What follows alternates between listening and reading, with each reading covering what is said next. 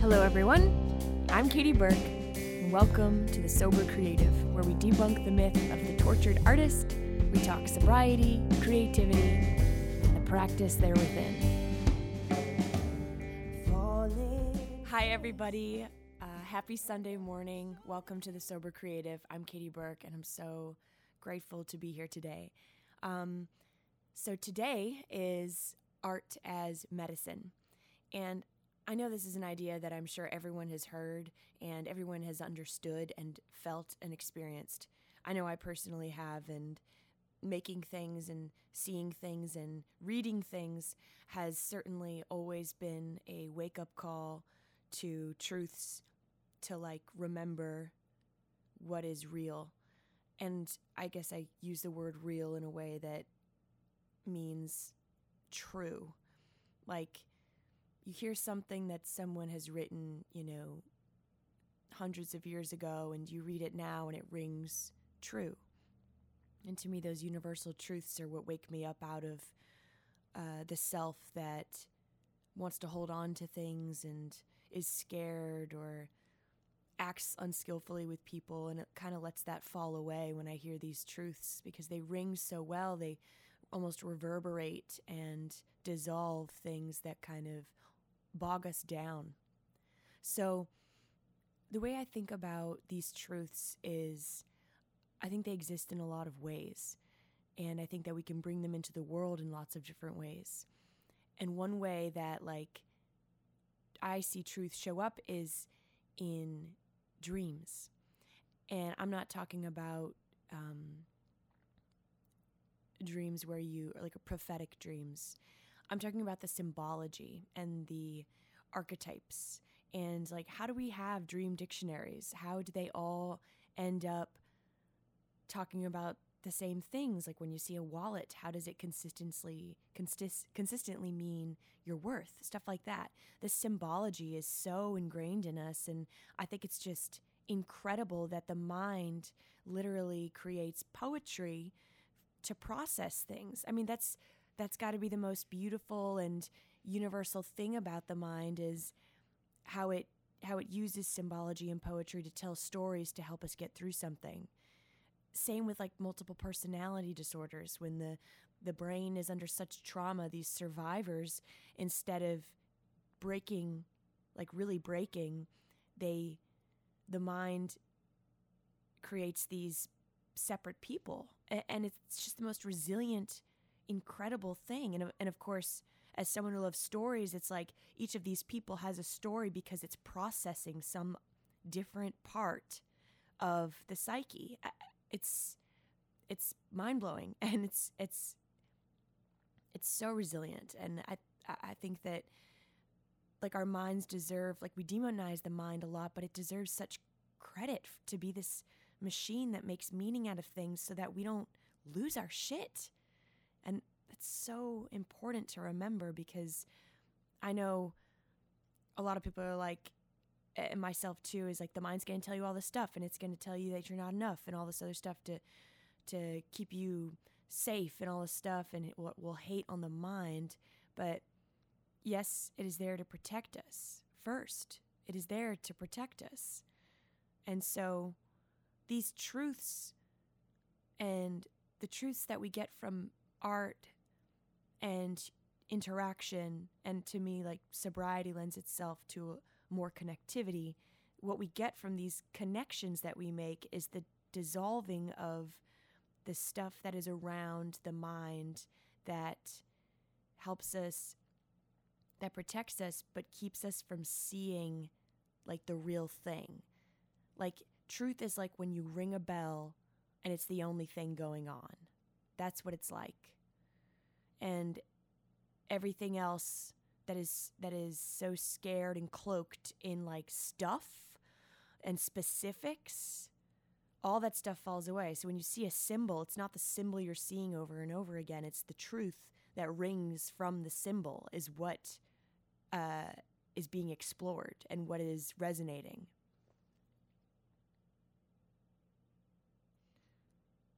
So I believe that art and these truths, because to me they're kind of the same, are what dreams, like dreams are the processing of this truth and this art and this medicine. And so, if I'm writing a song about babies, let's say I'm writing a song about babies, and um, my song that I receive, if we're both writing a song about babies, and that's what we put out there, my song is going to have something about my baby being a victim, maybe, you know, crying all night and the parents come and soothe her because that's just like my filter is through this maybe this pain filter or this victimhood filter. Someone else might write a song about a baby and process the truth of whatever it is that they're you know receiving and put the baby on a swing and the joy of being on a swing and back and forth and back and forth. And what's beautiful is that both of these two things that we have, you know, brought into the world are medicine. And my medicine is going to speak to those who are in the place that need that medicine. And that medicine from the Baby on the Swing song is going to, you know, speak to the person that needs that medicine. So none of it is wrong. It just resonates and rings for everybody else. The part where the medicine is cloaked is when maybe when I get into thinking more about my audience while I'm making something and more about the market, all these other things that are about the stuff rather than the bell, the bell of truth that is ringing, that is reverberating, that woke me up to make this thing today. The more I answer to that, the more resonant the piece of work is going to be. And the more I can be available and see clearly, you know, through sober work, then the more I'm have the choice to be true to the reverberating of the thing. And I still have all my conditioning in the way. I mean, that's part of my fingerprint as an artist anyways, all the conditioning I have. But I'm able to like make actual choices that answer to the totem of the bell of truth without things like alcohol and drugs kind of skewing my vision. Um,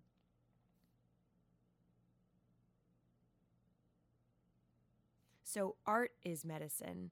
Dreams are the processing of of these medicinal qualities, and we can wake up from a dream, and we can wake up to a song, and we can wake up to wanting to call someone. Like it's all kind of this receptivity is what is so incredibly helpful because with receptivity comes connectivity, and with connectivity comes this sense of safety and peace.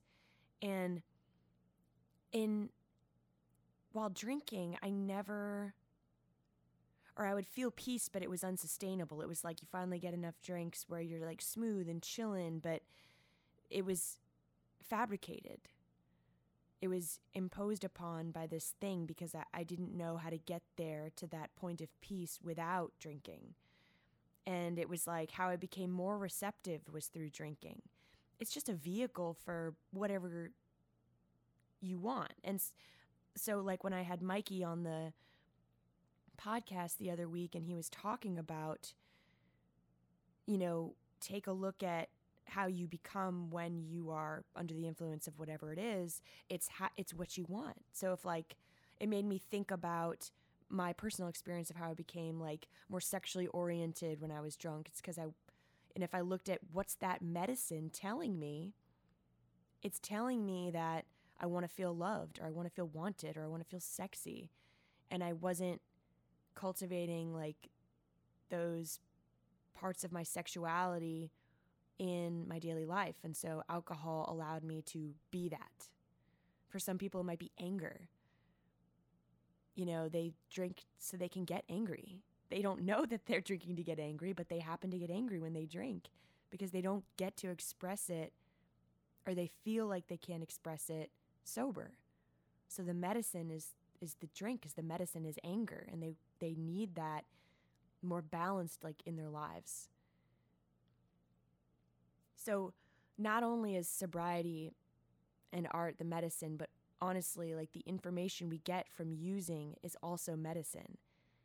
And I'm not about necessarily, I mean, I love psychoanalyzing stuff, but like my teachers have taught me that being with the feelings is is deeply impactful and like figuring everything out because we're all just figuring out machines might not be the best route toward figuring, you know, discovering your medicine. And but but I think it's also really valid to like take a look at the patterns of what happens when I would use and then be like, "Oh, I I guess I really just want this. Like what does it actually need?" is such a helpful thing.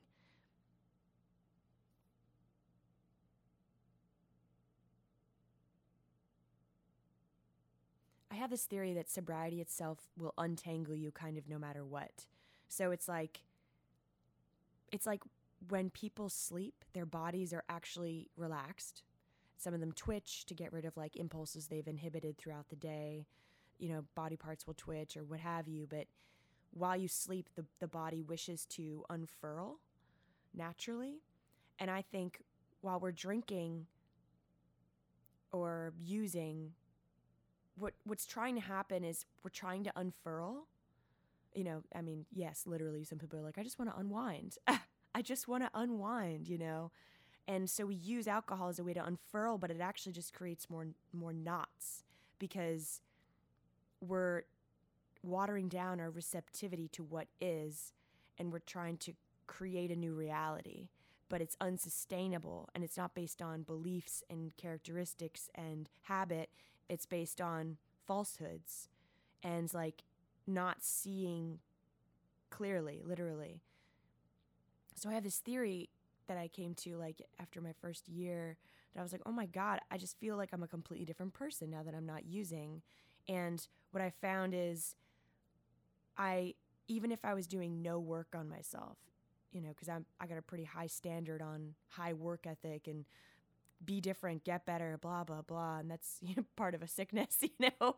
But it's like I could do nothing. I could just stay sober, and I would have been unfurled somehow over all this time because there are things that I haven't touched in my psyche. There's things, moments in my life that I haven't worked with, but they feel lighter because there's a natural detangling process in sobriety. There's like this natural processing that occurs when I practice sobriety over an amount of time that gives, that finds medicine in places I didn't know and it soaks these hurts in this natural medicine of the body that is not being soaked in something else now. It finds the medicine, it finds light, it finds just answers. And so, you know, maybe the knots are all just questions and they find some answers while I'm processing. And, you know, this could all just be me trying to make meaning out of things. But truly, I, I really felt that all the stuff that felt so much heavier became lighter naturally because I wasn't stopping the process from happening. Like time heals all. Great. It really can if I stay out of the way of that healing process. And so, of course, the things I'm giving my attention to, like my personal relationships and how I relate with, um, you know, intimate relationships, and I can look at that till I'm blue in the face and try to try to help that processing along, and that'll work and not work. But there are things that, like grief, that I might not have been ready to process, but by the time I am, there's already been all this processing just from being around, actually being here. Does the body and the mind and the memory and the hurt such good? You could do nothing. You could make nothing. You could be a part of nothing. But just by staying out of the way for a year, the sobriety like heals something and it's not, it doesn't take work. The work all goes into the ferocity and the effort to stay in this moment rather than escape and like try to get tangled rather than stay loose, you know, and like permeable and vulnerable. So when we're moved to make something, it feels as if it's already there. And sometimes it doesn't feel like it's already there, but then once I get to the end of it, I'm like, oh my God, I guess that was already there. So if dreams are the truth and art is the truth and it's all this stuff that's kind of waiting to be taken through our vessel, then it's already done. And so I'm just kind of discovering it as it comes out. So, like, I'll sit on the guitar, I have something to say, I have no idea what it is. um, but I feel moved to touch the guitar and cry or or I just feel like strumming a certain way and it creates laughter and and then a riff happens and then some sounds happen and they turn into words and then all of a sudden it's this story and I'm finding out about this woman who's telling her husband to please not go to the job that he hates so much. They'll figure out another way because he has to get so drunk before he gets there. And then he, you know, gets physically violent with her before he leaves or when he comes home because he just hates his job. He hates his job so much and it causes him to look for medicine in ways that doesn't help him. And this is all because I sat down at the guitar and it was like a little dark out and I just wondered what had to be said. And that's what came out. It, the fact that I can see the pictures and I know these people and I feel for these people and they make me cry and they make me soothe and feel soothed. Like that kind of connectivity with this stuff is such medicine to me. It makes me feel like I'm a part of a group. like making things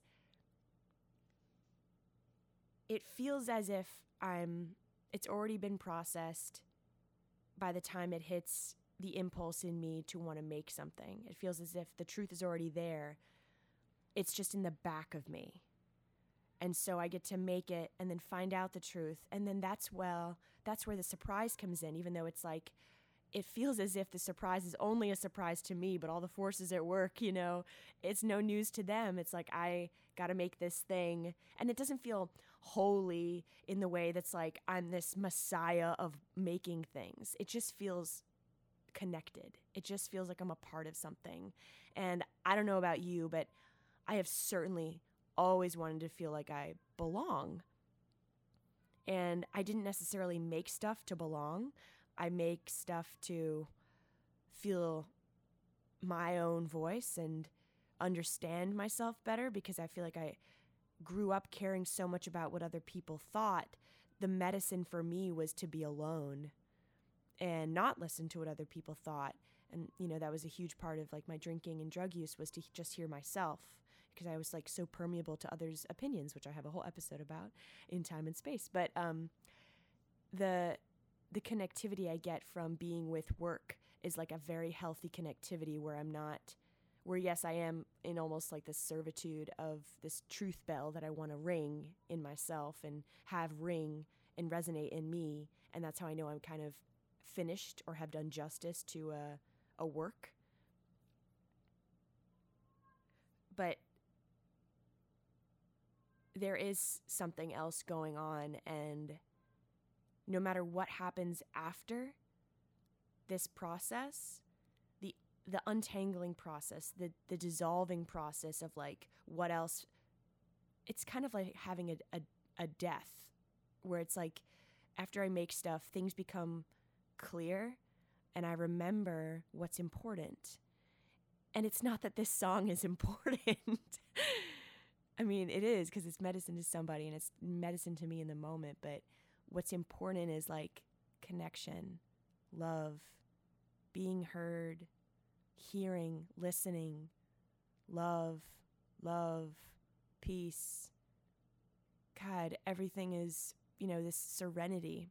I get that after I make stuff, and that is priceless to me. And it it reminds me that whatever happens after the making of the thing is is kind of irrelevant. Of course I care. Of course I want to be this super necessary person and famous and lovely and you know those things crack me up and like crack me out and make me so hungry and they also you know are a joke it's but right after i make something that piece of completion and and like understanding of the real order of things which is that there is no order it's like there's just connectivity.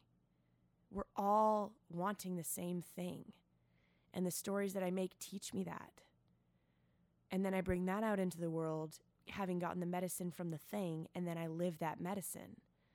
And then people then get both my medicine, which is the thing that I make, And that can be medicine to someone, which is why it's so necessary to share your stuff. But then also my embodiment of that medicine that the thing gave me. So then it's just double over. So when we first get sober, we might have all these feelings that we have that are the human condition, that is medicine. The grief that I'm feeling is medicine. By me expressing my grief, it's double medicine. And then I get to embody the grief, I get to know the grief, and I get to walk with it with this holding and more kindness and caring capacity. And then the grief is also in print or in performance out there for someone else to experience. If they can't get me embodying my grief, they'll get this thing.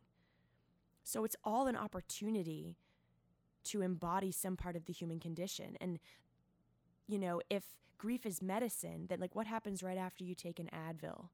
You're like, okay, I'm my headache's gonna go away. What if I thought about my grief like that? Okay, here's the grief. Relief is on the horizon because this is medicine. This is taking me from A to B. It's a vehicle from A to B.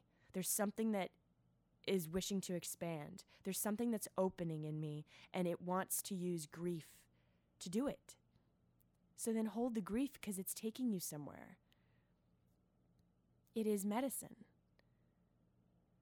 So when we first get sober, like, good Lord, the amount of um, amazing opportunities I had to feel the human condition in ways that I hadn't in years. They were all they were all opportunities to feel more medicine. And it's like we're fed medicine all the time in our daily life. And the more we're open to it, and instead of saying, I can't do this, I can say, How is this asking me to expand? And I tell everybody this like if I'm doing a song or if I'm at work, I, I, I've created this habit where something gets hard, I immediately feel the impulse to be like, fuck this. I'm not doing this. This is so dumb or terrible or whatever. And then uh, some other part of me, which is louder and louder now, will be like, bef- now it happens before I even finish the sentence. I-, I will literally be singing a song and I'll be like, this is so fucking. I'm going to keep going. Like, I will change mid sentence because I don't even need to finish that thought or give power to that thought. It's just, switch the pattern. Just switch the pattern to this is medicine. Why do I need this? What wants to expand in me? Where am I being asked to expand? And it changes the game because then everything is for us. And even if that's not true, it's a very empowering belief. And I've had so many disempowering beliefs in my life. It's like, why not choose one that totally serves me at all times? It is rooted radically in acceptance. How am I being asked to expand? What's the medicine here? You know, that is total acceptance and uh, acceptance, and then turning it into a vehicle for something that has a forward foot choice rather than like a back foot choice or a drowning choice. So, the last thing I want to talk about is the idea of community. So, like, you know, the whole idea of drug addiction and alcoholism and all these like uh, Overeaters Anonymous and sex and love addic- addicts and these groups that they have since AA are incredible because they're rooted in like the tribe. They're rooted in people um, being together and being seen and heard and connecting. And they've done research about how being there for someone like sponsorship uh, lights up the same parts of the brain as drugs and alcohol do and it's all just connectivity. And so you know sometimes I've, I've said this before where people will say like oh you're I'll, I'll use the word alcoholic or I won't or it is interesting you know like using that word because I don't particularly care for the word because I don't like the idea that you know, you'll be in AA meetings and sometimes they'll talk about, oh, that's just the alcoholic brain doing the thing. And it just feels like this doomsday episode kind of constantly. And I don't think that's the case. I think it's we do things and we don't do things. And there's all these choices, but I just haven't seen all the choices my whole life. So if we take a look at sobriety and art and like the tortured artist, the the thing of the thing, like the actual thing of the thing, when I put pen to paper or whatever my medium is, that is not torturous. That is not a thing that will like drive me insane. It's my relationship to what I'm doing. And I think that a lot of the, the torture can come from obviously, you know, addictions because there's some part of us that does not want to expand with the medicine we're being given the grief, the suffering, the joy, the serenity. Like that shit's uncomfortable. After years of uh, like no peace and much anxiety, feeling peace felt so uncomfortable. I thought I was doing something wrong. I thought I was boring. I thought I was losing my sense of vigor for life if something intense was not happening. So that's all just a relationship to what is. That's not what's actually happening. I'm creating that chaos in the mind to keep that familiar chaos going. And so, you know, chaos is just a habit. It's just a habit. And even when there's no chaos going on, and I'm not saying that people who live in ridiculously terrifying conditions are like in a habit, you know. I'm saying there is a way to create, you know, peace in the mind. And it doesn't have to be through artificial means uh, like drugs and alcohol to like escape the chaos because even when I'm not in chaos, I would permit the chaos to be the norm because it was so comfortable. And the more that I found in community, I saw that chaos was unnecessary for a uh, a life full of vigor and vitality and even ferocity and kindness. I was able to let go of the chaos because I saw it I didn't need it to like win, you know, to get what I wanted, to get to do things that I, I thought I couldn't do without it. So chaos was just another drug to give up. And I won't get off the ship even if it's sinking until I know that the next boat is going to do something different for me. I'll go down with this damn ship, with the holes in the ship, because it's familiar. I got to know that other boat is not sinking. And that's where community comes in. That's why AA got it right. That's why all these groups got it right. Because for the tortured artist, community cuts it off at the knees. I see connectivity. I am more likely to experience connectivity and joy and even appreciation if I'm with others than if I am alone. It's like a natural hiccup in the chaos um, reality is connection because it, it can't it can't survive. Like the chaos and the connection like can't survive together. The true connection everything kind of goes quiet and like you feel you know the sense of relief and like nothing else can kind of exist while that's existing in that you know one moment. And the way that all these groups have gotten together it creates a space where more connectivity can occur so more kind of trust in the process can also occur and the more i show up and see other people thriving or even just doing well, I feel like it's possible. And so we have a leg up. Like people who identify as addicts and have all this specific addict stuff that we go to, these meetings, these sponsorships, you know, we're lucky because we have an excuse to go to these things, but everyone deserves this community. That's why I love the meditation center that I go to because it's a natural community for people who just want kind of space from their mind to go. It's nothing to do with being an addict but we're all addicts. And there's a lot of like misuse of the word because when I think of addict, I think of um, someone who's like, you know, shooting or drinking or smoking or eating. And it's um, these people who like can't help themselves or feel so totally helpless, uh, out of power and in obedience of this thing. But really, we all obey the mind so often in a day to act this way, like do this thing to feel okay. So if someone yells at you at work, right, and you feel like shit, you're obeying the mind. That's an addiction right there. You're totally allowed to feel hurt 100%. What I'm saying is you feel like shit, it changes your day, you keep walking with it, you throw it on somebody else. That's all you obeying the mind that things are not all right. What really happened was this person went blah, blah, blah, and you felt like shit. But this person just, if they were speaking in another language, would you know what they were saying? Would you know?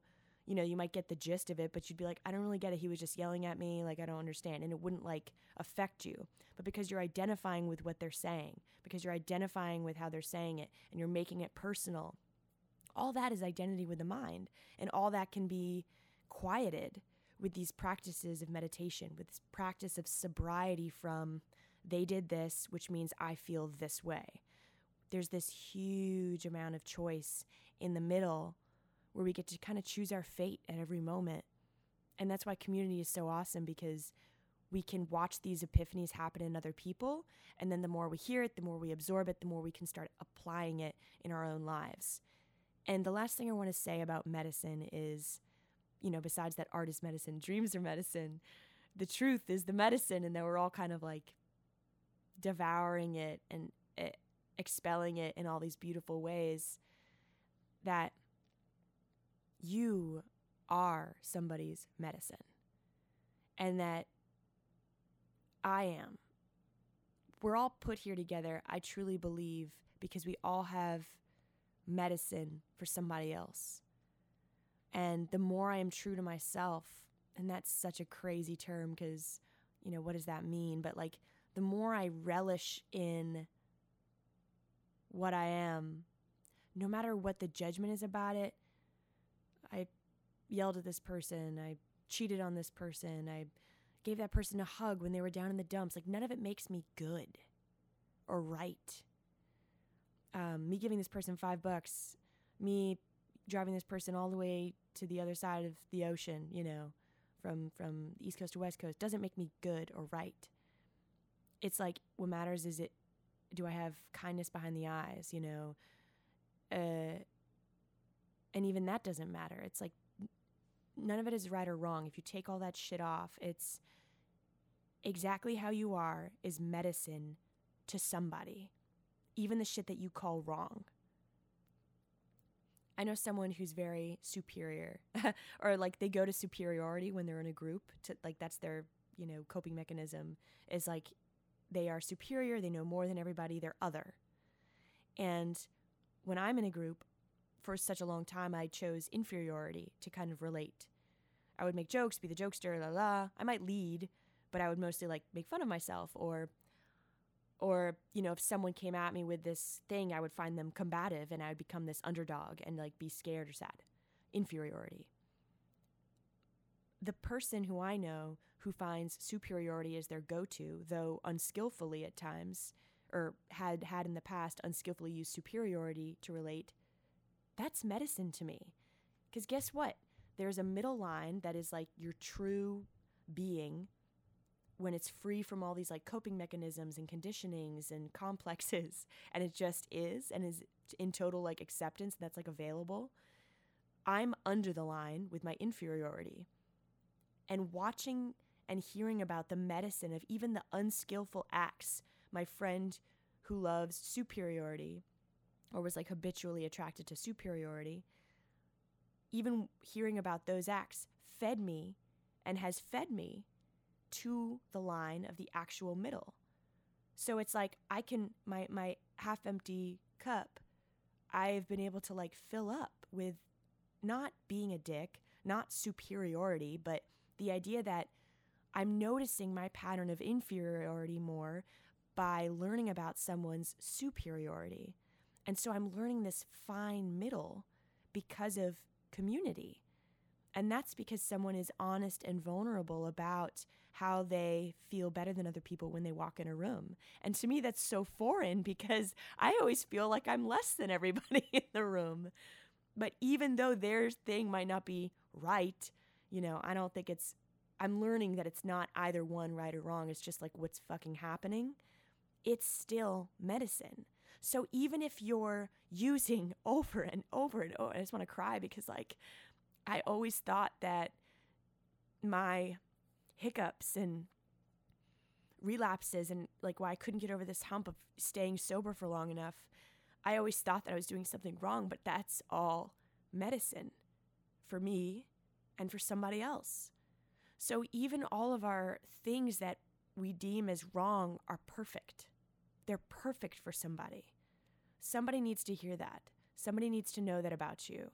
And so nothing's off nothing being off limits is the greatest gift of community and the greatest gift of like sober communities because we're so much all about full disclosure, you know?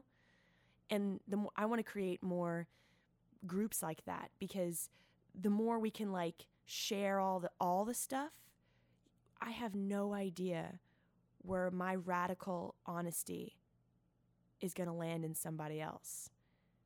And you know, my teacher, I was inspired because he would talk about certain parts of himself that you know were unskillful but they would feed me in such a way because he wasn't judging them anymore. And he talked about my stuff that I felt was unskillful as being of service to him. And we didn't judge any of the parts. It's like if we're all these kind of puzzle pieces, whatever I got fits whatever you got, whatever you got fits whatever I got, you know, and I'm sure it's more complex than that, but sometimes it feels that simple. Oh my God, I wish I was like this. You do this. I wish I was like that. No, appreciate that part of them and let it be medicine, dude. Like, be grateful I'm around these people that have things that I wish to harbor in myself instead of saying, God, why don't I have that? I can say, wow, I'm so grateful someone has that. Thanks for showing me that that's available to me. Thanks for being that. That is such medicine to me. Because the way that I am perfectly in all of my inferiority underdog shit is totally medicine to somebody. However you are is medicine. And it's not about it's not about getting better even.